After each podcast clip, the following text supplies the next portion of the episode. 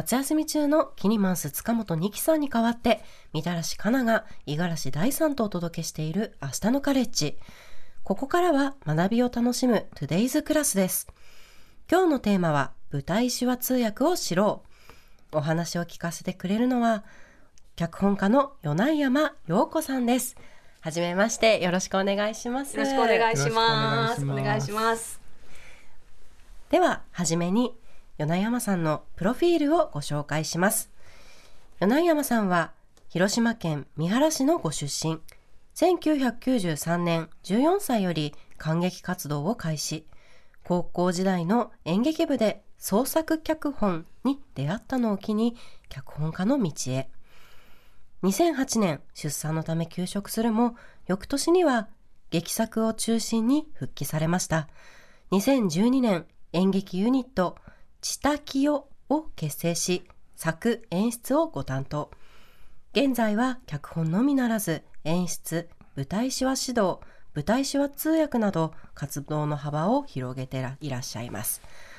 はい、米山さん、ずいぶんと早く演劇の世界に入られたんですね。はい、そうですね。父が演劇をずっとやっていたっていうのもあって、見るのはずいぶん早くから見ていて、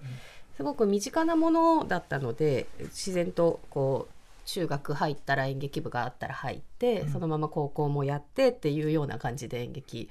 始めました。じゃあ、割とこう お父様の影響も結構相当大きいですね。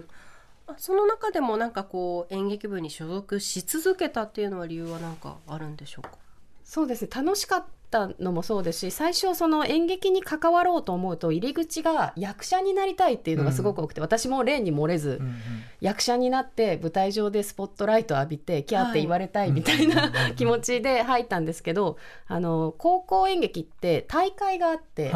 もう地方からこう全国まで上がっていくような大会があって、そこで創作脚本、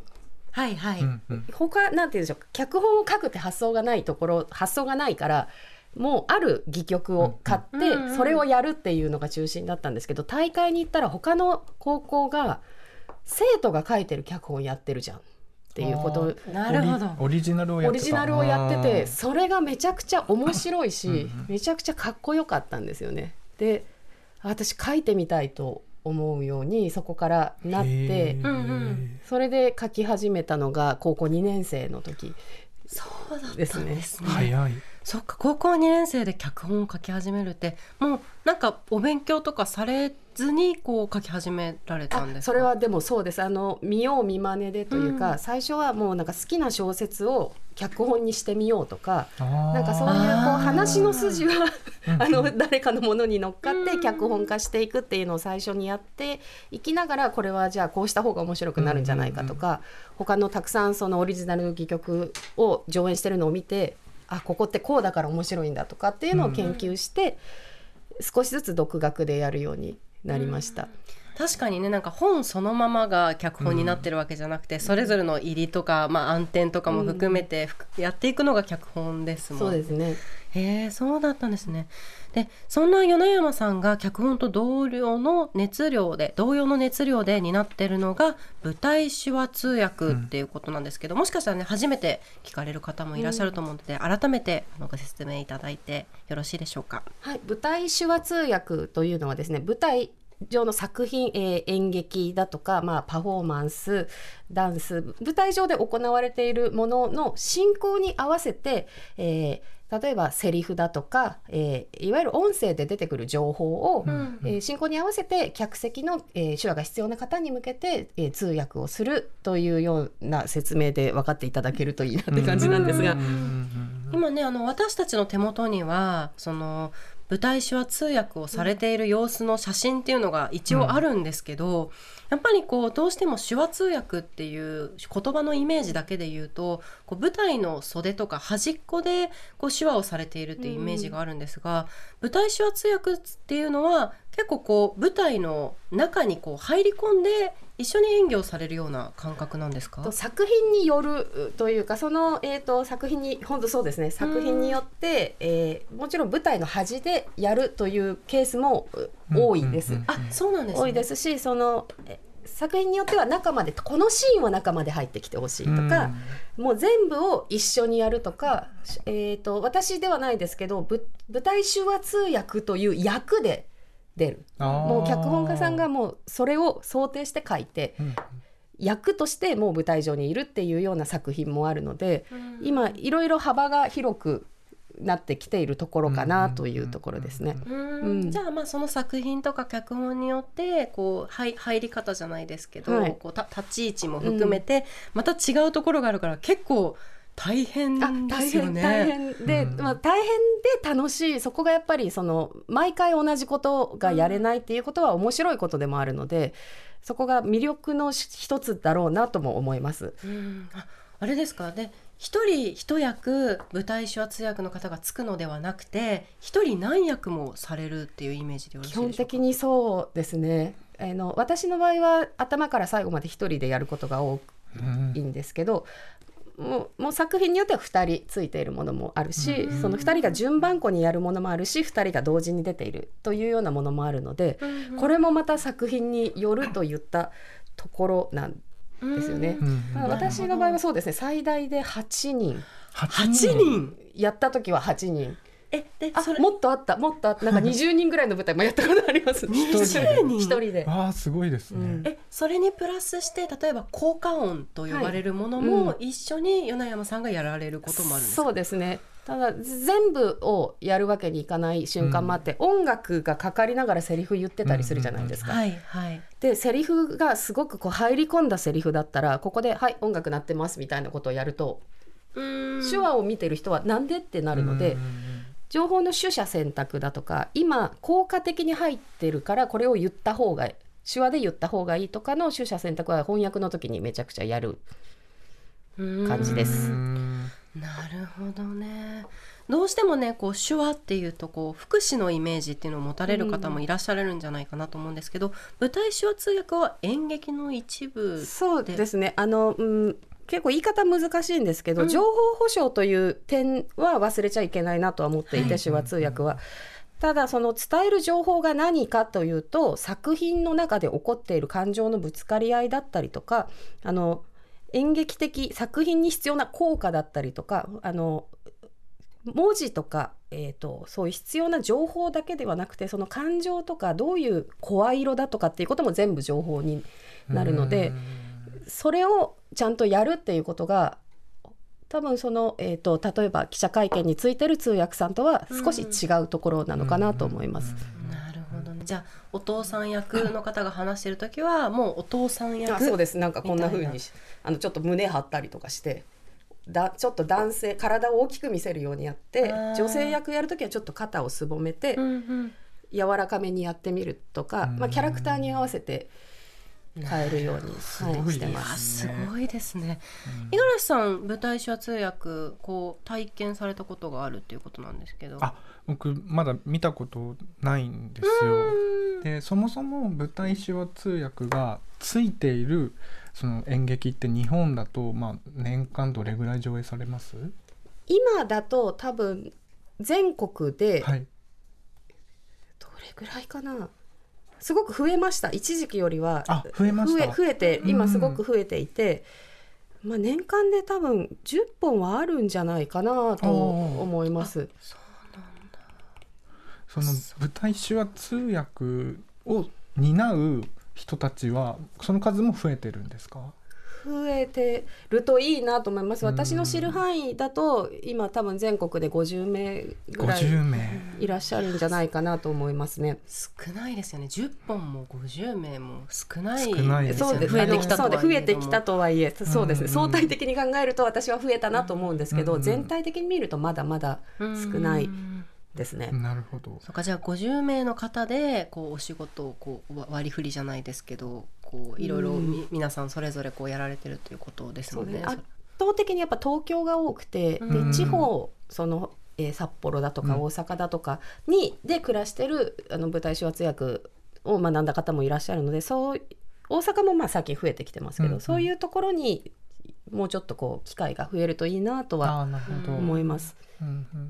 この舞台手話通訳っていうのは海外ではその演劇サポートとしても当たり前になってるんですか？そうですね、イギリスのロンドン、イギリスとかアメリカとかだと、うん、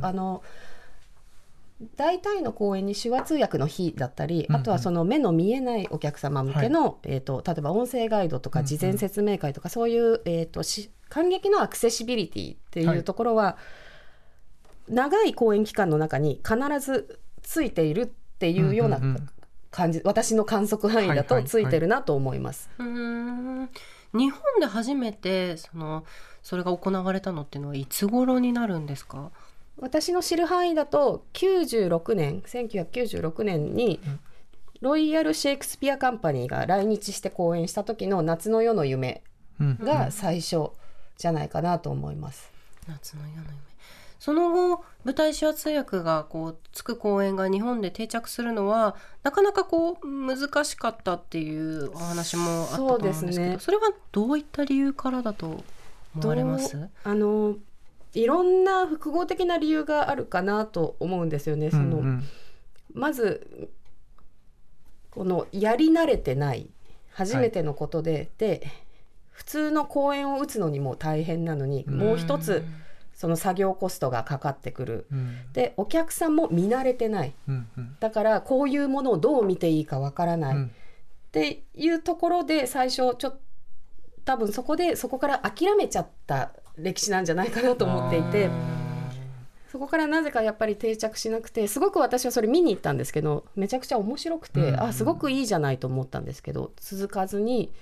なんで続かなかったんだろうなっていうのは私も今すごい考えてるところですね。そうか。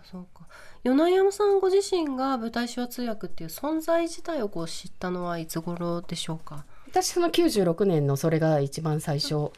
ですね。夏の夜の夢。それ見た時って感銘受けました？すごいと思いました。でシェイクスピアの結構難しいセリフで、海外の劇団がカンパニーが日本に来てやってるから、翻訳が同時通訳でこうイヤホンで聞くんですよみんな。それを聞きながらちゃんとお芝居して全部通訳してて、夏の夜の夢ってめちゃくちゃ登場人物いっぱいいるんですけど、全部一人でやられてたので、ものすごいことだなと思ったんです。すごいですね。めちゃくちゃかっこいいと思って。なるほどね。それを見に行かれた時はお一人で見に行かれたんですか？母と父と行ったんじゃないかな。家族で見たと思います。そっか。米山さんご自身が舞台手話通訳をする際になんか気をつけられていることとかはありますでしょうか？気をつけてることは、慌てないことと、やりすぎないことと、やりすぎないことですね。やりすぎないこと、手話通訳って視線を独占しがちなんですよ、手話通訳見てると舞台上見えなくなっちゃうんですけど、手話通訳が何を伝えたいかって作品を伝えたいので、作品を見るっていう時間を絶対に作んないといけない、見てほしいのは作品なので、通訳をあえてしない瞬間とかは作らないとなというか、あえて作るようにしてます。そう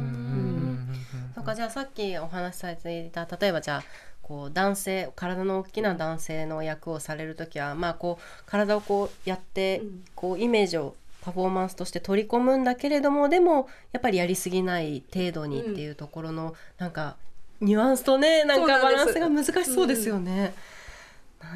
男性だからみんな胸張ってるわけじゃないじゃないですか、男性だからみんな体が大きいわけじゃないし、そのやっぱり出てる俳優さんの雰囲気みたいなのをもらってやれると一番いいなと思ってます。だから作品への理解がすごい必要ですよね。そうですよね、そうですね。それはセリフを手話に変えるときに、やっぱり嘘をついたりするじゃないですか、登場人物って、心にもないことを言ったりとかってするのを見てたら、心にもないことを言ってるってわかるけど、それを手話でもわかるように。なるほどね。すごいお仕事。それをされてる中で使われるのは日本手話です。で、日本手話ってこう日本語とは異なる文法を持った言語っていうのはあまり一般では知られてないような気がするんですけど、そのあたりなんか説明いただけますか？そうですね、日本手話は、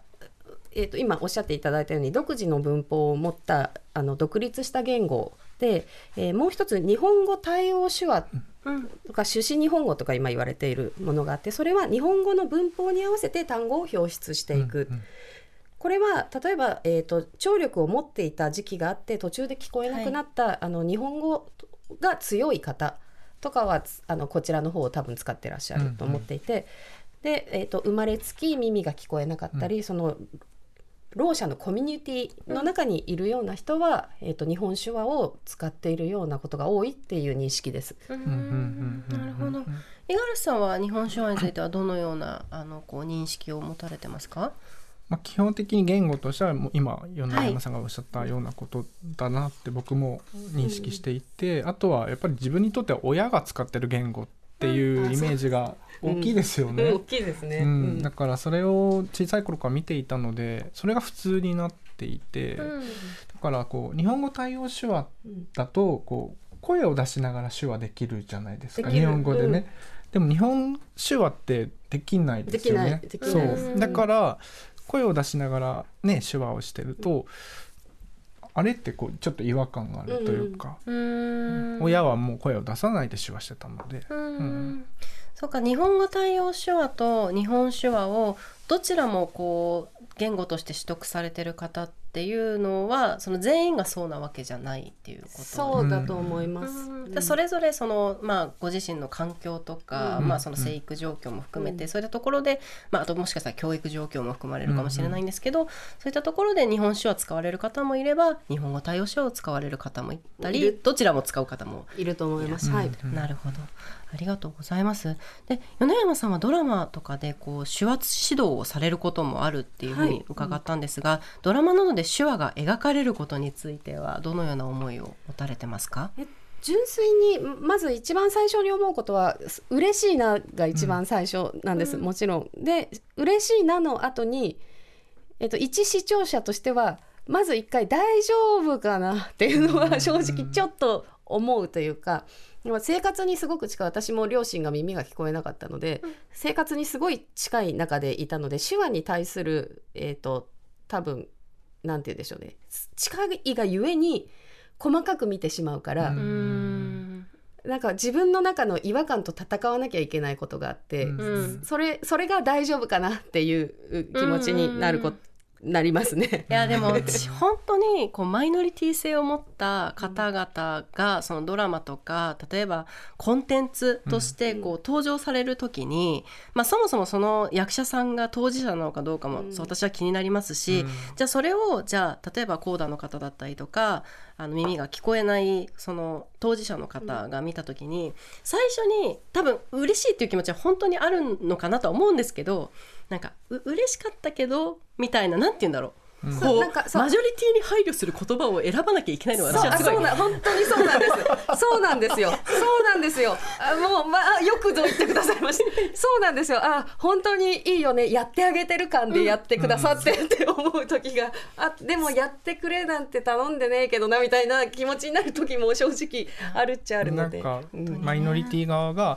例えば、ね、ここはちょっと違うとかこういう配慮をしてほしいって言うと、マジョリティの人たちから言われるのが、わがままだとか うるさいとか、じゃあもう取り上げる必要ないよねみたいなことをね言う人もいるし、いやそれをマジョリティはなんかちゃんと社会情勢とかその格差の話とかを取り上げてくれるんだったらいいんですけど、なんかその映画自体を感動するようなものに持ってったりとか、それこそ障害がある人たちがイノセントである、純粋で人を傷つけない、でだから感動するドラマとか映画とかに作り上げるみたいな流れも私はすごい気持ち悪くて、そうですね、そうだからなんかでもそれを言うと多分いやいや取り上げてんだから全てとは言わないけど、そういう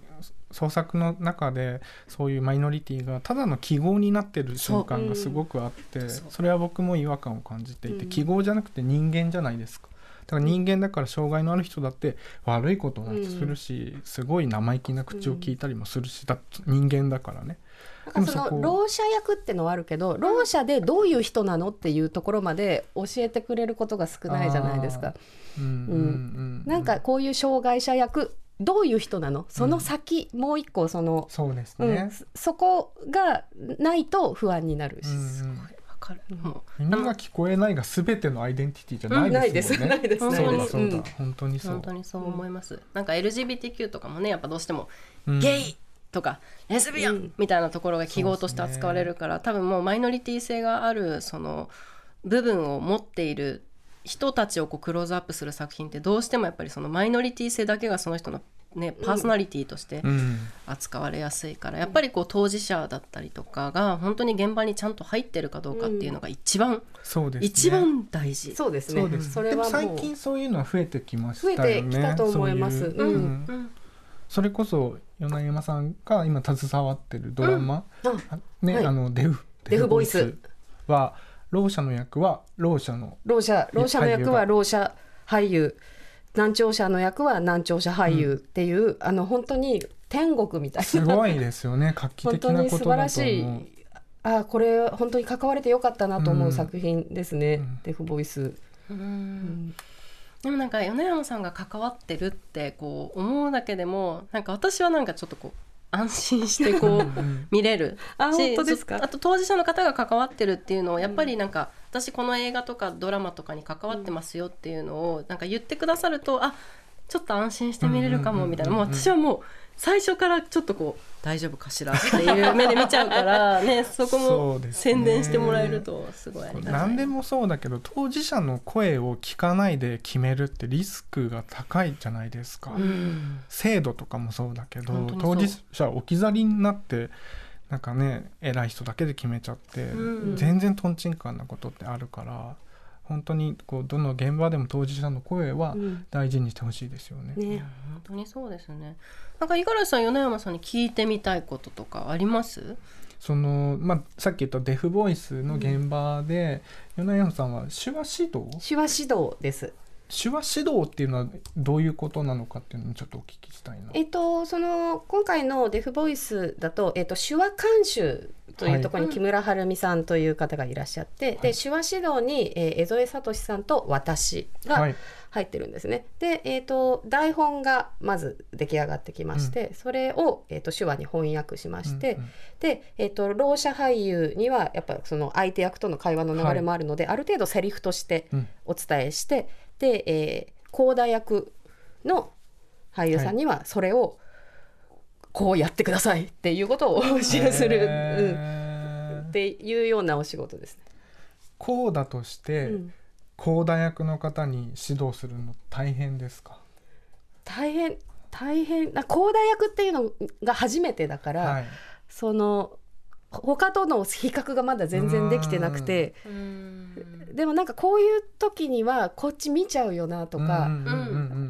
なんかそういう多分自分を発見していくような感じではありました。うん、確かにね、こう呼ぶ時に肩を叩くとか、うんうんうん、こう机をこう振動させるとか、うん、なんかそういうニュアンスってでも多分当事者の方が非当事者に伝えなきゃわからないニュアンスというか、多分非当事者で高田役ってなった時に想像するのって、あ、両親が耳が聞こえないからそのいわゆる鍵かっこ付きですけど、うん、まあ苦労してきたんだ、もちろん、うんうん、あの苦労はいろいろそれぞれあると終わりだと思うんですけど、うん、その苦労してなんかすごくこう不幸な境遇にいたんじゃないかとか、うんうん、じゃあ例えばなんかすごくこうケアをするのが得意だったんじゃないかとかっていう、うん、その非当事者がこう想像する範囲のこうだしかこう分からないものが、本当にその細かいニュアンス、振り向くとか立ち止まるとか揺らすとか、そういう日々の生活の中でされてきたその小さなニュアンスというか大事なニュアンスがやっぱりしっかりこう役者さんに伝わるのっていうのは、なんか役者さんもね、なんか心強いんじゃないかなって思うんですけど、まあ、結構難しいのはその役者さんのお芝居もあるので、なるほどね、で、そのコーダもコーダで様々な分、うんうん、その役の高田がどういう生育で、うんうん、今どういう環境で手話に付き合ったまま大人になったのか、うん、離れてしまったのかでも全然違うじゃないですか、うん、そういうところをこうバランス見ながらやるっていう感じかなと思います、うんうん、なるほどね。ちょっともう一生話せてしまいそうなんですけれども一生話しましょうよ。本当に一生話したいです本当にとりあえず明日のカレッジトゥデイズクラスなんですが、今日は舞台手話通訳を知ろうと題して脚本家の米山洋子さんをお迎えしています。ラジオと YouTube ライブでお送りしている明日のカレッジ、夏休み中の新木さんに代わってみたらしかなが五十嵐大さんとお届けしています。今日は脚本家の米山洋子さんをゲストにお迎えしています。米山さん、引き続きお願いいたします。お願いいたします。さて、ここからはリスナーの皆さんから届いたメッセージをご紹介します。テーマは感激の思い出です。じゃあまず大さんからお願いします、はい。ラジオネームトントンともちゃんさんからです。あったらいいな感激サービスということで、私は背が低いので前に背の高い方が来られるとちょっと辛いなと思うことがあります。なので身長別の公演日があればいいのになと思ったことがあります。身長150センチ台の日があれば誰が前に来ても気にならないのにな。背の高い人が前方の席で縮こまっているのも見かけたことがあるので悪くないアイディアだと思うのですが、いやーわかりますね。確かにね。僕は173なので、低い方じゃないじゃないですか。でも映画館とかで後ろの席にやっぱ小さい方とかいると気になっちゃいますもんね、こっちも。あ、邪魔してんのかなとか。そう、でもなんか変にこう体をねずらすと逆に見づらくさせてしまうことがあるから。でも2時間座ってるとお尻が痛くなるから動きたくなるんですよ、だからどうしようって最終的にすごい縮こまって見てますけど。そうですよね。なんかね、こう椅子に備え付けられるお尻が楽な、なんかこうちょっとこう高さのあるやつとか、ね、シートみたいなのがあれば。そうですね。お子さん用のやつとかありますよね、ちょっと上げるやつ。そうですね。でもなんかお尻痛くなっちゃうかもしれないから、それだとなんかそこら辺もね少し工夫が欲しいところですね。そうですね。はい、ではロブマチャコさんからです。こんばんは。こんばんは。20年ちょっと前、デフウエストシアター主催のミュージカルビックリバーを見ました。ろう者と健常者の方かっここの言い方は好きじゃないんですが分かりやすさのために書きますねが共演するそのミュージカルは、みんながしゃべるミュージカルより、音響や特殊効果を派手に使うミュージカルより、川の大きなうねりを感じたし、喜びも悲しみも怒りも感じました。終盤、音も音楽もすべて消え、手話のみで表現するシーンがあったんですが、伝えたいという思いが強烈に伝わってきました。個々が好きに感じて楽しむ、それはどの立場の人にも与えられるものと実感。伝えたい、表現したいという気持ちは何よりも強く美しいと改めて思いましたよ、というメッセージ。なんかすごいほっこりするメッセージでも感動するというか、熱いものがそうね。確かに私もデフウエストシアター主催のミュージカルっていうのを存じ上げなかったので、やっぱこういった情報がねしっかり周知されることが大事ですよね。あとなんかその例えばね、ろう者とこう、仲良くしようじゃないけどこう理解しましょう、ろう者のことを理解しましょうって、なんかお説教みたいに言ったところで響かないと思うんですよ。でもこういう演劇とか何でもいいんだけど、そのろう者がこう生き生きとなんかやってることを見た時の感動って、多分響くと思うんですよね。でろうの人って自分と違う世界の人だと思ってたけど全然そんなことないんだって気づくと思うんですよ、この方みたいに。だからそういう周知の仕方の方がいいんじゃないかなとは思いますね、今後。そうですよね。ただやっぱ一点注意なのがマジョリティがそれを感動するものみたいな感じで消費していく姿勢っていうのはやっぱりどこかでなんか注意喚起はしていかなきゃいけないというか、そのウォッシングというかね、なのでなんかそこのニュアンスは難しいんだけれども、でも広まっていくことも大事だし、でもやっぱり見る人のリテラシーが上がっていくことももちろん大事だと思うので、両局こうね両輪でやっていければいいなとは思ったりしました。そうですね。どうですか、メッセージは。はい、ですね、ラジオネーム市場さんからです。劇団四季のキャッツを見なかったことを未だに後悔しています、うんうん、昔職場にいた劇団四季が大好きな方におすすめしてもらい、見たければチケット取れるかもしれないから行ってねと声をかけてもらったことがあります。当時は忙しくそのお話はそのまま流してしまいました。それからというもの、劇団四季の名前が耳に入るたびに無理してでも行けばよかったと悔しい気持ちになりますと、うん、キャッツはいまだに時々ちゃんとやってますよそう、ね、別にこれからいくらでもチャンスがあるから、うん、キャッツ最高です。悔しいって思われるのであればやっぱり行った方がいい、うんねうん、映画も一緒に見てあ感激の方も見て、ね、どちらもこう楽しんでご自身に合うキャッツを探していただきたいです ね、はい、はい、じゃあこちらも行きたいと思います。ラジオネーム浅草かっぱ橋さん、これは米山さんに質問だそうです。疑問なんですが、2人や3人などたくさんの人が同時に別々のセリフを話した場合、手話がしにくいかなと思うのですが、その場合はどうしてるんでしょうか。2、3人がこう掛け合いのようにバーッとなる時って、うん、落語を想像していただくと分かりやすいかなと思うんですが、体を上下に振ったり上下左右に振ったりして、今誰が喋ってる、誰が言ってて誰が喋ってるっていう、こう役替えを体でやるようにするんですね、うん、そうやってこう視覚的に分かりやすくやるようにしてます。うんそうか、結構大変、もうなんか全身の筋肉を使いますよね。顔も全部の筋肉ですよね。全部使います。もう今の体のやつはローの方やりますよね。あ、やります。ロールシフトって手話だと言われるやつですね。そうなんですね。そうか、いやでも本当に今日やっぱり米山さんとお話しして、私も舞台手話通訳拝見したい、まあそれはそこがついている舞台もやっぱり私自身見たことがなかったので、うんうん、そこにしっかり足を運びに行きたいですし、もし米山さんが出られるところとかがあれば、もうぜひ見に来たりしていただきたいです。思ってるので、そのあたりも含めてここあれですよね、今日米山さんに伺った舞台手話通訳がついた公演の情報が周知されてるっていう話なんですけど、シアターアクセシビリティネットワークで入手することができる。そうです。検索していただきますと、そこ NPO 法人シアターアクセシビリティネットワーク、ターネット、通称ターネットっていうところなんですけど、そこが観劇情報の、観劇サポートのある公演のポータルサイトみたいになっているので、何か見てみたい、近くで何かやってるかなとか、どんなことがあるかなっていうことは、もう手話通訳に限らず字幕だったり、目の見えないお客様のための音声ガイドとか、事前説明とか、そういう観劇サポート包括した情報が入っているはずですので、そちらをよかったら検索してみてください。はい、じゃあ興味がある方はぜひアクセスをしてみてください。では Today's クラス、舞台手話通訳を知ろう、今日もありがとうございました。ありがとうございました。